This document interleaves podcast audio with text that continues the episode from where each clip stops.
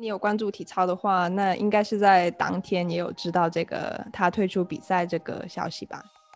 其实我当时第一时间的反应是是开心的。我讲这个开心是说，哦、呃，因为有一个运动员他他表示了运动心理健康的重要性。运动心理这一块还是比较没有被看到的态度。如果你比肩上运动防护啊，还是体能上啊，就是相较之下。呃，真的比较不会有人第一时间去重视。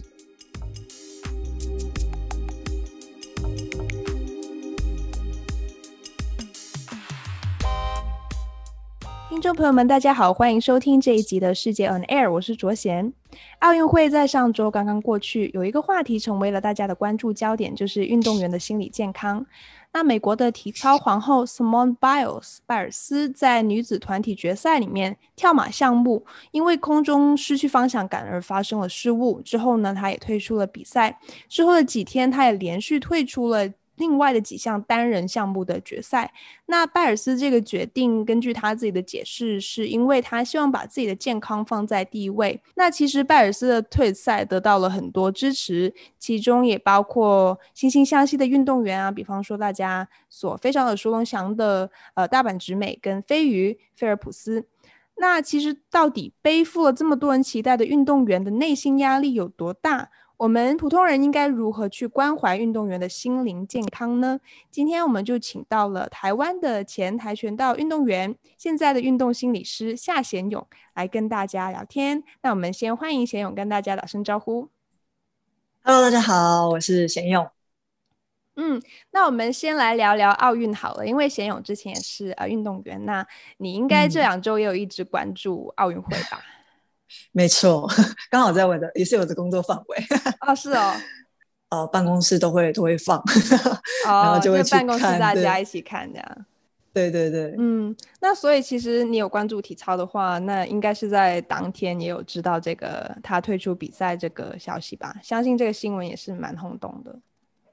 对，呃，我们那时候在看的时候，其实基本上就看中华队吧。那也有知道说，因为那个新闻也报的蛮快的。然后就我发现，哎，有这件事情这样子。嗯，那你当时的反应是怎么样的？其实我当时第一时间的反应是，呃，替是开心的。我讲这个开心是说，哦、呃，因为有一个运动员他他表示了运动心理健康的重要性。因为我觉得我自己个人经验跟现在在有运还是在运运动领域嘛，那运运动心理这一块还是比较没有被。看到的态度，如果你比肩上运动防护啊，还是体能上啊，就是相较之下，呃，真的比较不会有人第一时间去重视的。对，这个算不算是第一次运动员的心理健康这个话题有浮出来？其实，在前一个大阪直美就有了，但是我觉得那时候的关注度还没有这么大。啊、嗯，因为毕竟这个是奥运。对，那我觉得奥运的话，呃。就有把这个议题呈现出来。嗯嗯，那其实我们看到大家看到的媒体报道，其实都算是比较呵护他的，对不对？就是呃，很多是对他的支持，但是我相信也有部分的人肯定是持有不一样的观点嘛。比方说，其实，在华人世界里面，呃，心理健康这个话题，其实就是大家不会去很热烈的讨论。呃，可能会有些观点觉得他会是有一点小题大做等等的比较 mean 的这种观点。那其实你有没有会，你有当时有没有担心过会有这种负面报道出现？其实肯定啊，我觉得不要说他吧，我觉得所有运动员，呃，就是顶尖选手都一定会遭受到很两面的的评评论。那运动员自己本身，你要怎么去消化，怎么去？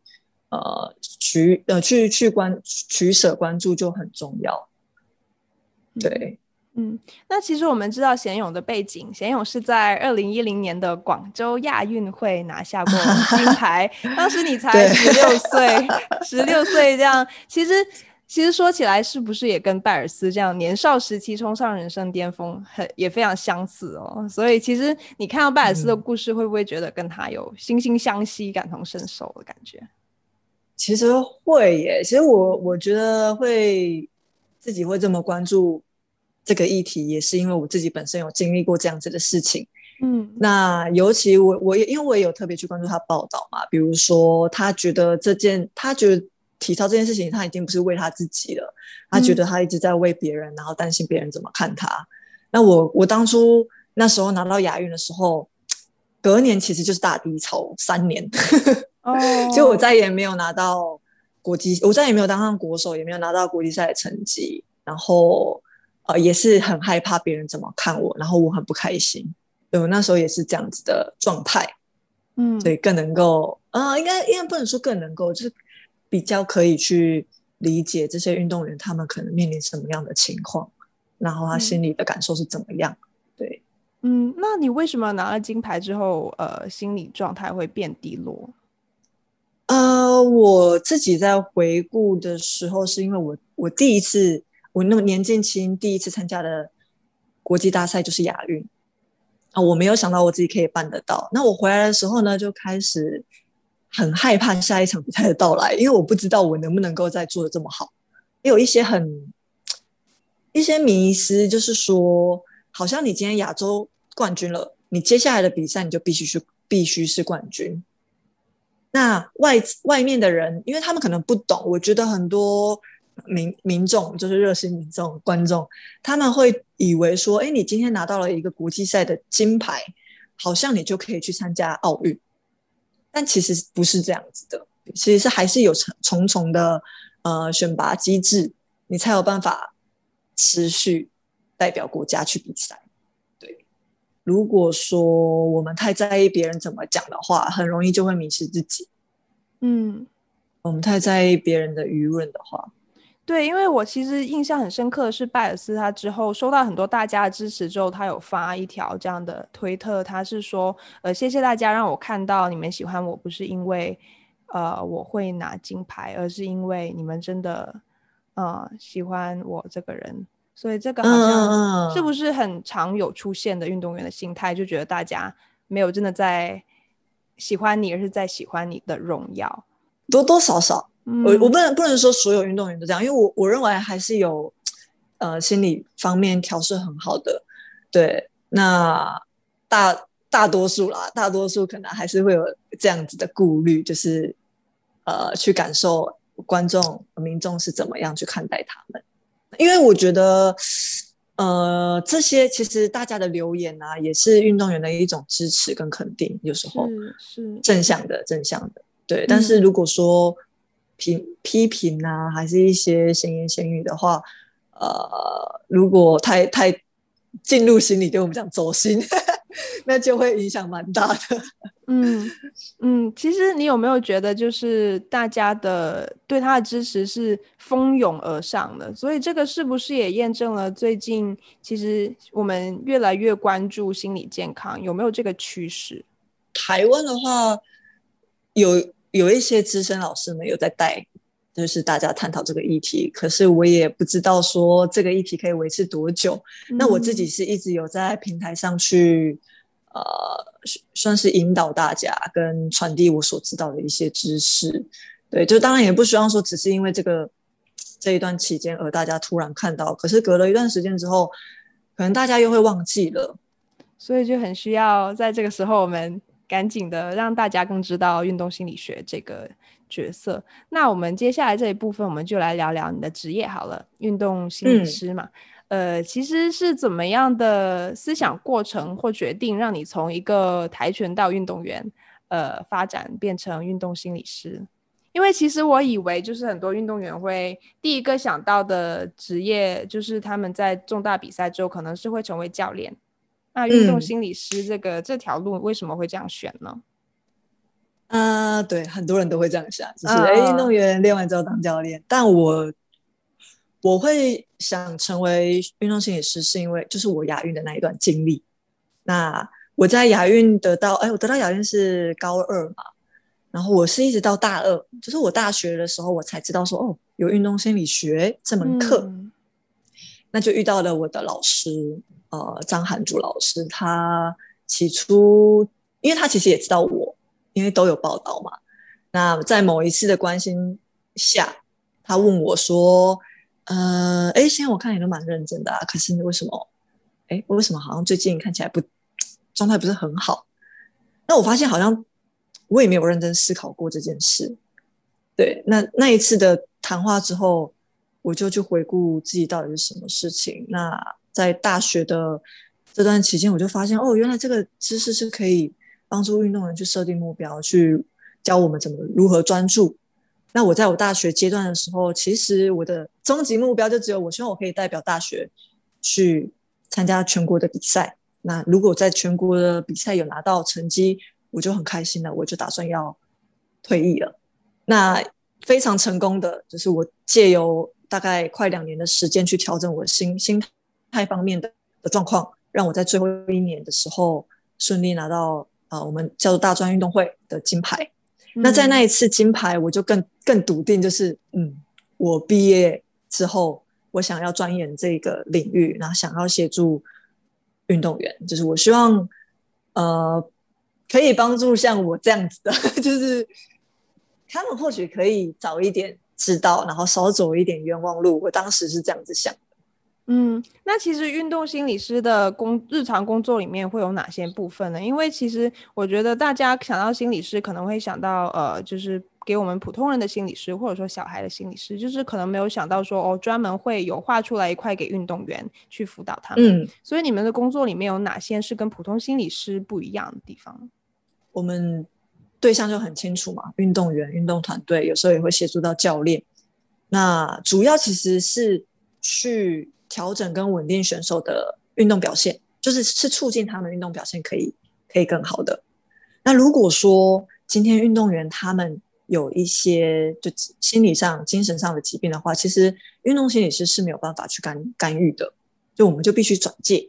哦，对。那所以其实你们是就是你们的平时的工作场所是会像普通的心理师一样坐在。呃，咨询室里面，还是说会跟着他们运动员去训练场什么的？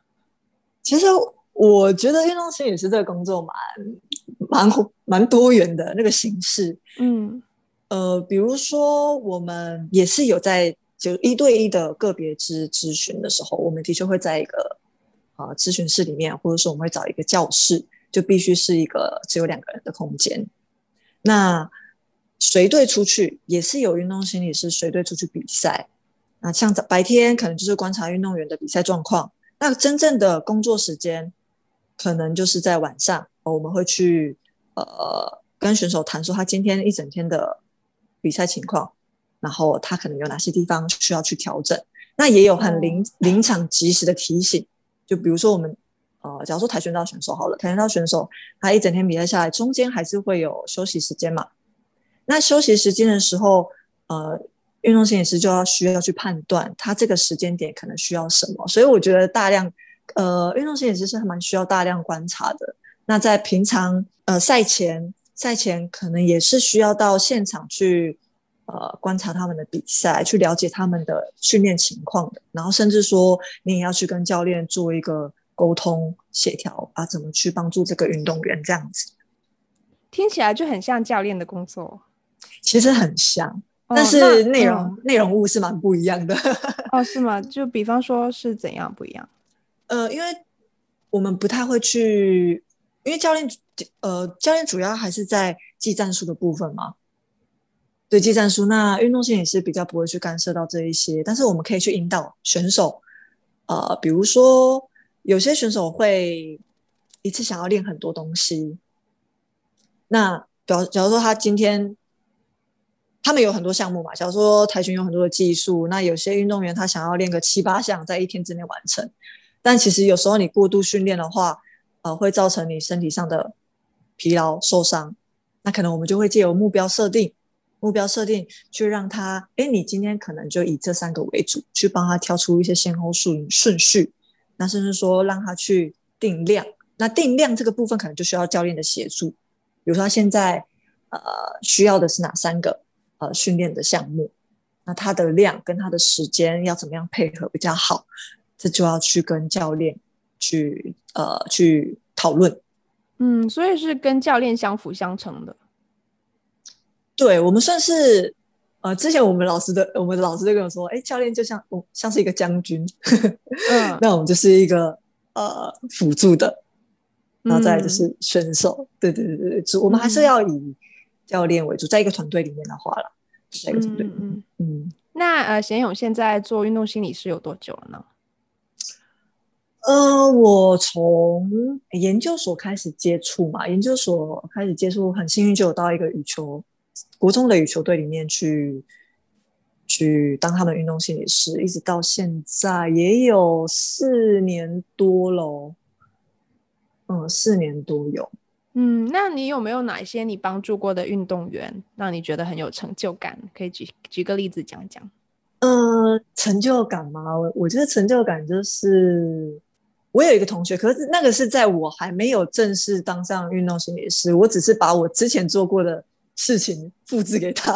嗯，那没有想到，哦，那也是大专运动会。那我我同学就很突然的跟我说，呃，他也很焦虑，然后遇到遇到了一个之前打赢过的，可是他他有点没自信，在这次还能打赢他。那他照着我给他的方式，其实就是每天去。设定自己要练哪一些项目，那他就是持续这样的两周之后，他在他比赛的时候拿到冠军的那一天，他传讯息告诉我他办到了这样子，然后很谢谢我当初跟他讲这些。那其实我觉得成就感都很简单，就是今天这个选手他觉得有帮助，然后我可能也看到他有去执行我们所讨论的功课。那最后，他给了我一个回馈，其实这就是我在这个工作当中很大的成就感，嗯，跟让我可以持续去做的一件事情，这样子。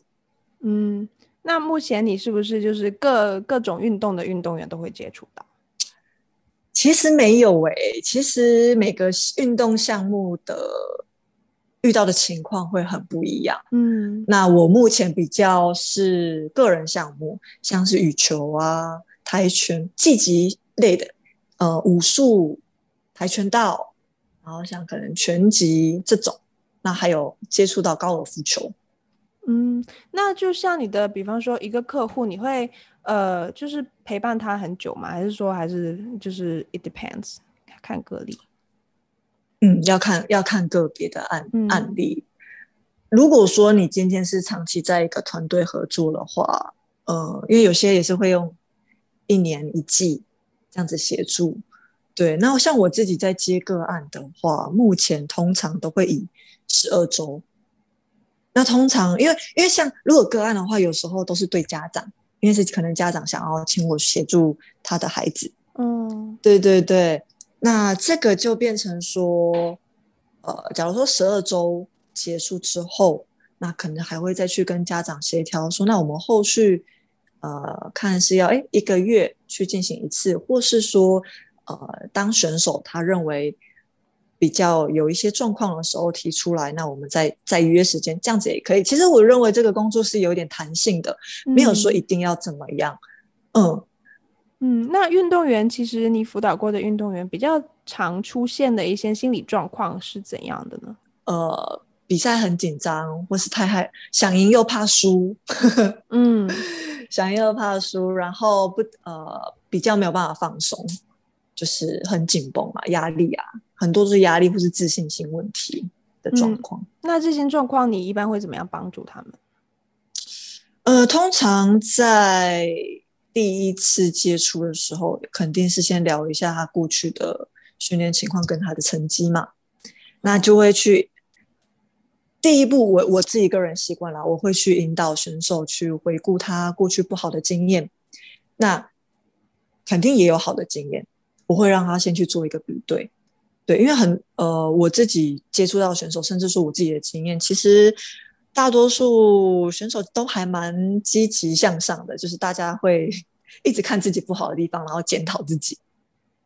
那检讨过度的时候，其实就是造成我们自信心低落的时候，因为你看不到自己的好。嗯呃，所以在呃引导他们的时候，会多让他们去发现自己做得好的表现有哪一些，那条列出来。那在他过接下来的训练当中，因为其实我我蛮。呃推崇大家去记录的，就是写训练日志，因为你你可以透过写写训练日志去了解你当天的训练情形嘛。那在这个时候，你就可以去记录，哎，我今天的优点有什么？我的缺点有什么？那最重要的其实是针对你的可能需要改善的地方，你要怎么样去具体的设定一个具体的调整方式？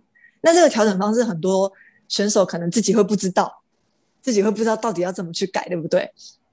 那就变成要，呃，一一样是引导鼓励他们去可能问教练。因为教练一定可以给答案嘛，但很多人又会有有一些害怕教练的问题，所以其实呃会有很多问题出现，那这都要一个一个去拉出来，然后去了解他到底为什么会这个样子，就是根源，根源到底是什么，你才我们才有办法往下一步走。